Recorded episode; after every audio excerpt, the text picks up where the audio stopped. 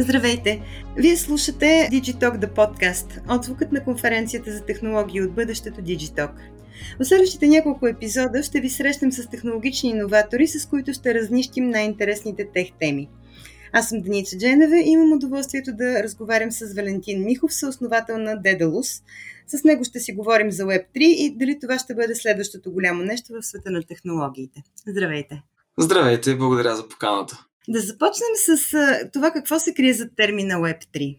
Това е доста интересен въпрос. Като цяло, това, което обединява този термин, е новата вълна технологии, които смятаме, че по някакъв начин ще доведат до промяна на, така се каже, начинът на живот и приложенията, които използваме, начинът по който използваме тези приложения. Така, ако трябва да го систематизирам в едно изречение, това е нещо като сегашният интернет, но с много по-отворени врати.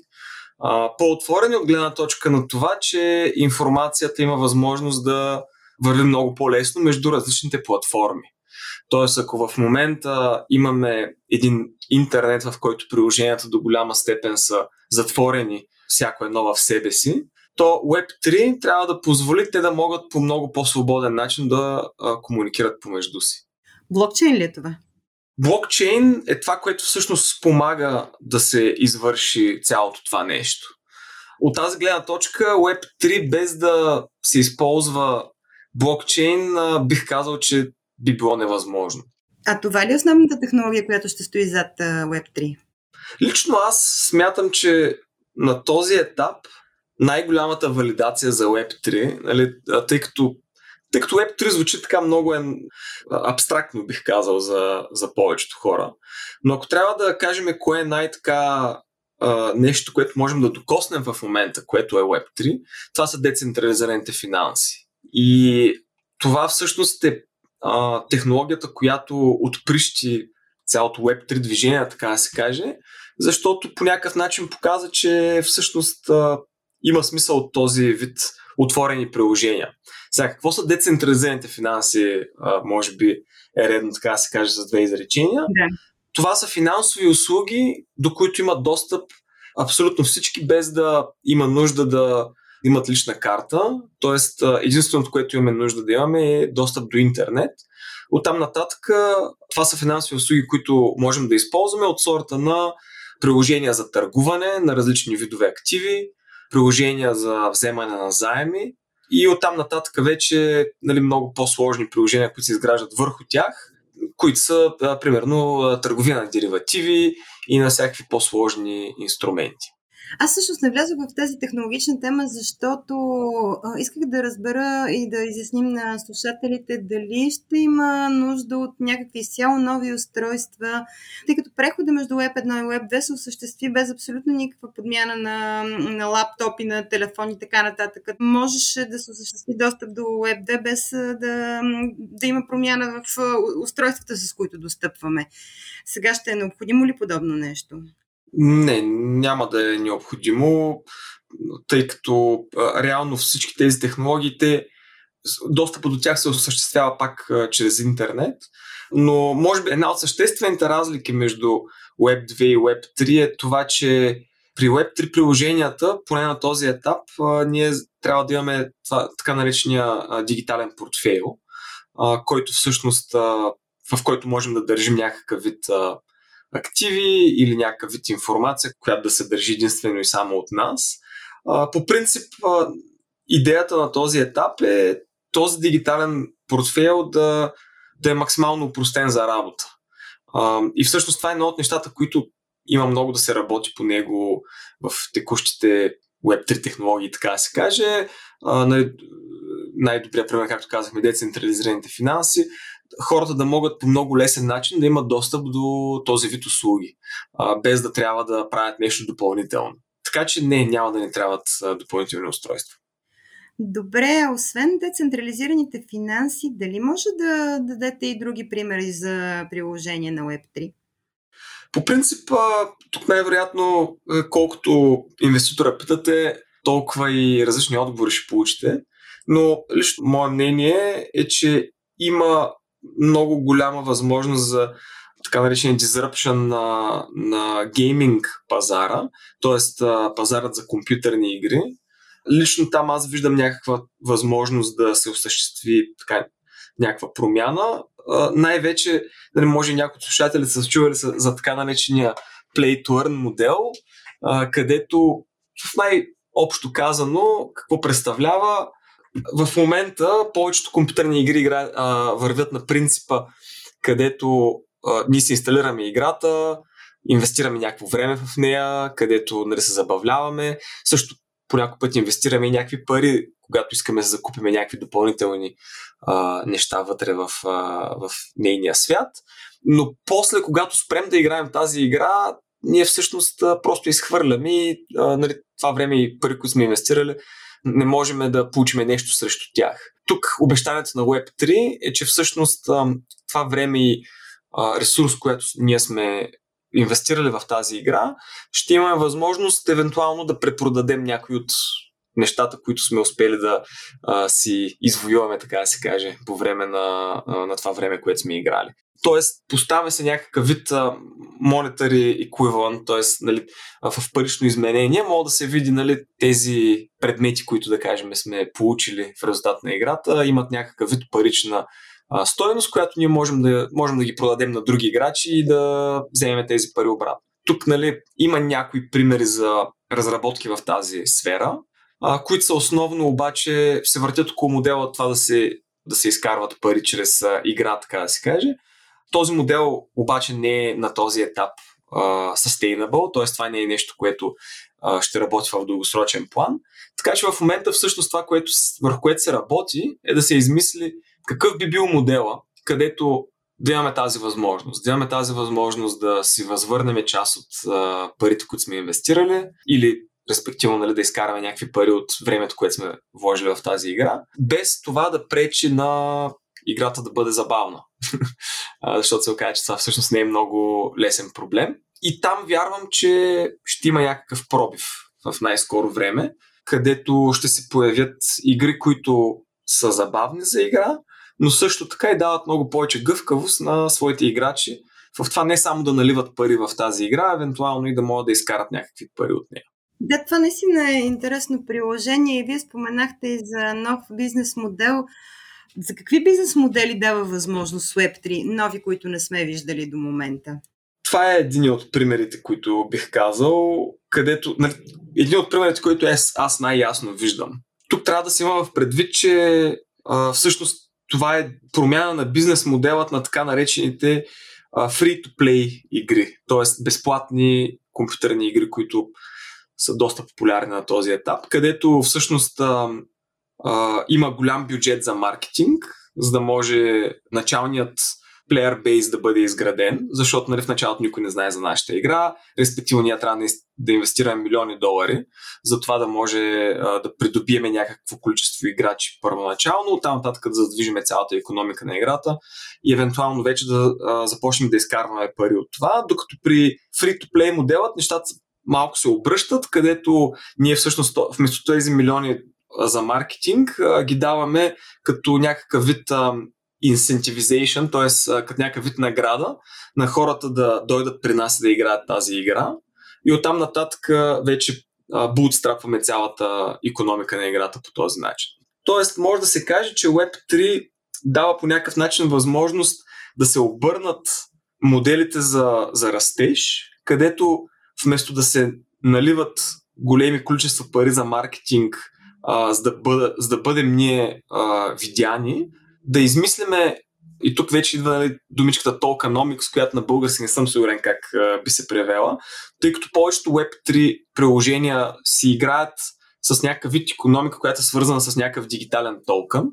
Оттам нататък идеята е как да се направи а, този tokenomics, тази економика на този токен, по такъв начин направена, че ние да можем да изпълним целите, които искаме да изпълним. В случая, при компютърните игри, целите са да можем да придобиеме първоначалното количество играчи, които имаме нужда, за да можем да започнем, за да бъде интересна играта. Нали, тъй като ако никой няма в лобито на играта, нали, тя не е много интересна, няма също го да играем. А, тоест, ние трябва да измислиме как правим тези инсентиви, така че нали, тези първоначални играчи да дойдат и оттам нататък вече да а, задвижиме а, този free-to-play модел. А, нещо подобно евентуално би могло да се мисли и в сферата на социалните мрежи, където нали, знаеме, че последните години много се говори за това как социалните мрежи, нали, те са безплатни, the product is us, т.е. ние сме продуктът а, в социалните мрежи, тъй като а, нашите данни биват а, препродавани на, на трети лица и така нататък. И тук, нали, евентуално може да се мисли някакъв модел, където точно нали, да се измисли такава толкова економика, където всъщност хората бъдат възнаграждавани за това, че предоставят своите данни. Сега, какъв би бил този модел обаче за социалните мрежи, не бих могъл да кажа. Не съм видял нещо, което на този етап да е нали, супер вау и да съм, нали, о не, нали, това а, ще промени изцяло играта нали, с социалните мрежи. Най-близкото, което съм видял е, както казах, в компютърните игри, където според мен а, е въпрос на време да се стигне до такъв модел. Оттам нататък, а, да, може би това са нещата, за които се сещам на този етап. В Daedalus вие всъщност бизнес ангели, които инвестират в компании, свързани с Web3. Да. Какво трябва да покаже компанията, за да привлече вашето внимание и съответно инвестиция? Едно от нещата, които е изключително важно, това е екипът. И това, което най-много ни харесва е, когато екипът а, има дълбоки технически познания. А, това определено е голям плюс. А, друг плюс също са хора, които са били част от а, тази криптоекономикс екосистема, т.е. екосистемата е основно около Ethereum, тъй като там а, имаме интересни а, механизми за работа на тези дигитални токени. А, при биткоин там нещата са много упростени, нали? хората купуват, продават, нали? спекулират с, а, с съответния актив, докато а, върху Ethereum и вече нали, деривативните от Ethereum екосистеми, там има интересни механизми за те са основно около децентрализираните финанси. И когато видим хора, които са били част от тези протоколи, кои, които са били част от през последните няколко години са занимавали с тези неща, това е голям плюс, тъй като вярваме, че те биха могли да измислят как, как биха работили тези tokenomics модели.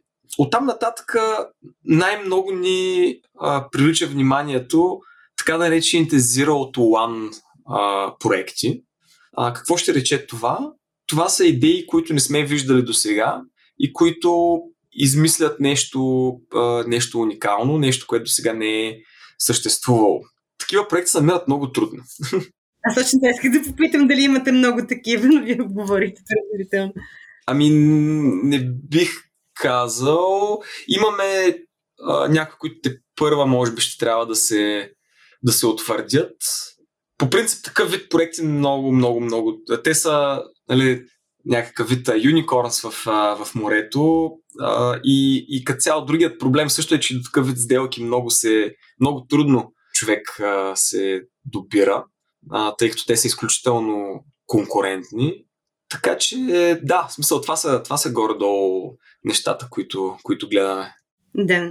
Един от упреците към Web3 е, че всъщност той няма много полза за традиционните бизнеси. Това така ли е? По принцип, ако трябва да прехвърлиме нали, този упрек към, към децентрализираните финанси, като един пример за, за Web3. А, нали, тук нали, аргумента би бил децентрализираните финанси няма смисъл от тях, тъй като те по някакъв начин не помагат на, на нормалните бизнеси или на нормалните потребители. А, аз лично съм, не съм склонен да се съглася с това, тъй като лично за мен децентрализираните финанси дават една много по-ефикасна а, система за а, една много по-ефикасна и прозрачна финансова система. И нали, много по-достъпна, както казахме, нали, достатъчно е хора, които просто имат интернет и нищо повече. А, много по-трудна за цензура също, което мисля, че виждаме, че в сегашния свят започва вече да се появява до някъде като фактор. Така че вярвам, че по-голямата отвореност на тези технологии а, ще бъде голям плюс в бъдеще.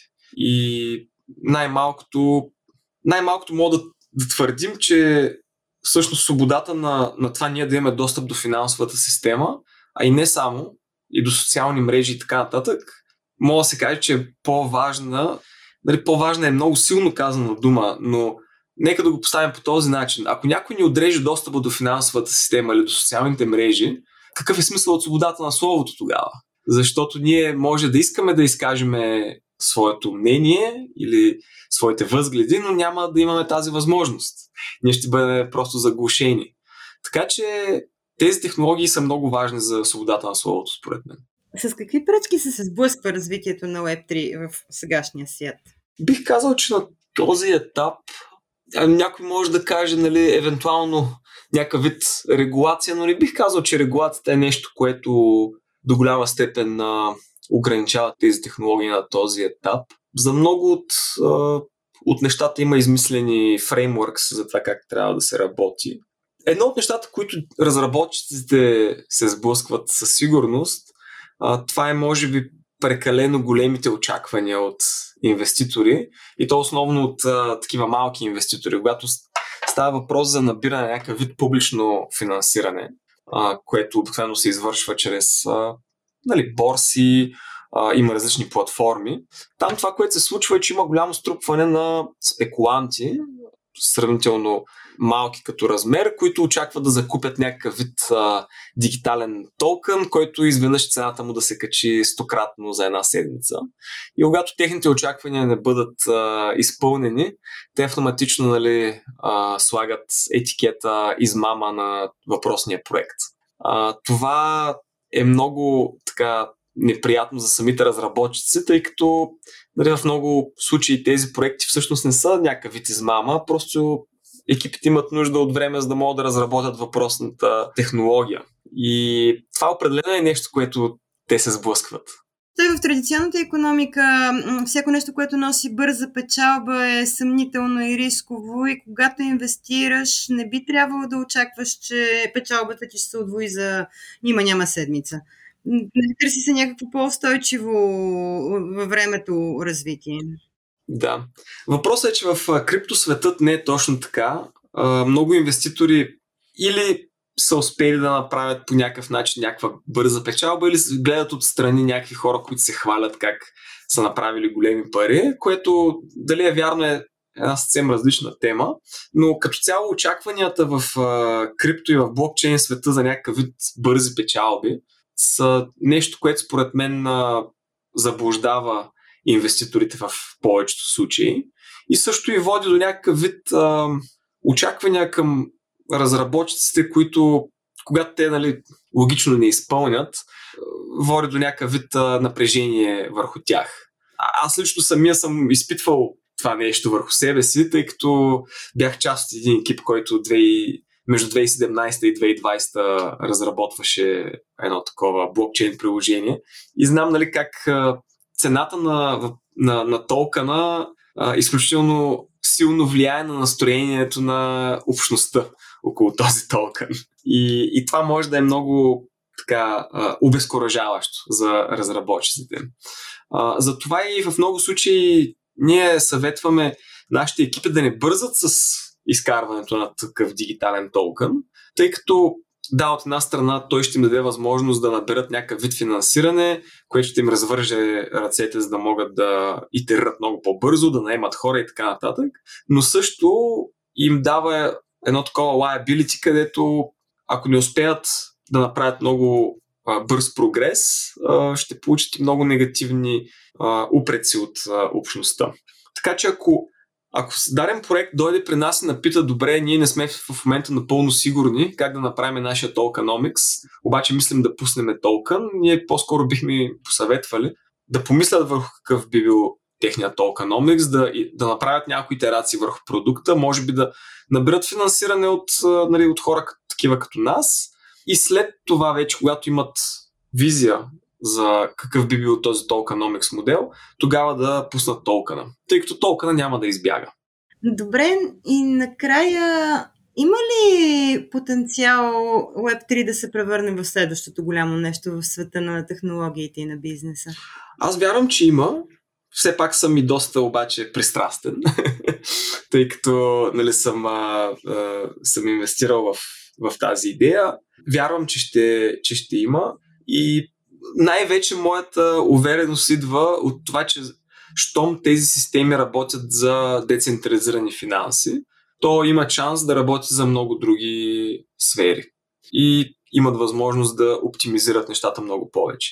Общо аз това, което видях нали, в изграването на децентрализираните финанси, което направи голям почитател на, на Web3 технологията, нали, хората могат да си го представят като ако до сега винаги сме ходили до банката, за да си попълваме платежните нареждания на ръка и да ги даваме на гишето, и изведнъж сме открили онлайн банкирането и не са се отворили очите и сме казали, о, вау, това е съвсем нов начин, по който могат да се правят нещата. Горе-долу така са и децентрализираните финанси към а, онлайн банкирането. Нали, ако в момента не се наложи да пратиме някой превод а, до щатите, да кажем, и това най-вероятно отнема 2-3 работни дни, а, то в Web3 се случва мигновенно. И другото нещо е, че нали, клонът никога не затваря, винаги има достъп а, до средствата си, така че просто а, разликата е наистина съществена и вярвам, че нещо подобно, подобен вид disruption би се случил и, в, а, и на други места. А колко време ще му отнеме да се случи? Това е най-интересният въпрос. А, примерно в момента има така, в сферата на DAOs, хората адски много говорят нали, за DAO-та, нали, DAO за това, DAO за онова. А, в момента мисля, че горе-долу нещата са на ниво, както бяха ICO-тата 2017 година. Тогава имаше страшно голям хайп, много пари се изляха. След това пазара се коригира много съществено, защото се видя, че всъщност много тези идеи нали, ще трябва много дълго време да се разработят или пък въобще няма стойност в тях. В момента може би сме на някакъв такъв етап, както при ICO-тата, но за разлика от тогава вече имаме някакъв product market fit от към децентрализирани финанси. Тоест, ако при ICO-тата не трябваше един период около 2-3 години, за да можем да достигнем до някакви наистина добре работещи продукти, то в момента за Web3 бих си представил, че поне една-две години ще ни бъдат нужни, за да а, видим нали, първите така интересни а, Web3 приложения. Добре, надяваме се, че скоро наистина ще можем да, да видим, да пипнем и да мислим бизнес модели върху Web3. Много ви благодаря за това участие. Това беше Валентин Михов, съосновател на Dedalus. Той е лекар в конференцията Digitalk, която ще се проведе на 12 май в хибриден формат. Благодаря ви, че бяхте с нас с подкаста Digitalk The Podcast и очаквайте и следващите епизоди. Благодаря ви за поканата. Хубав ден!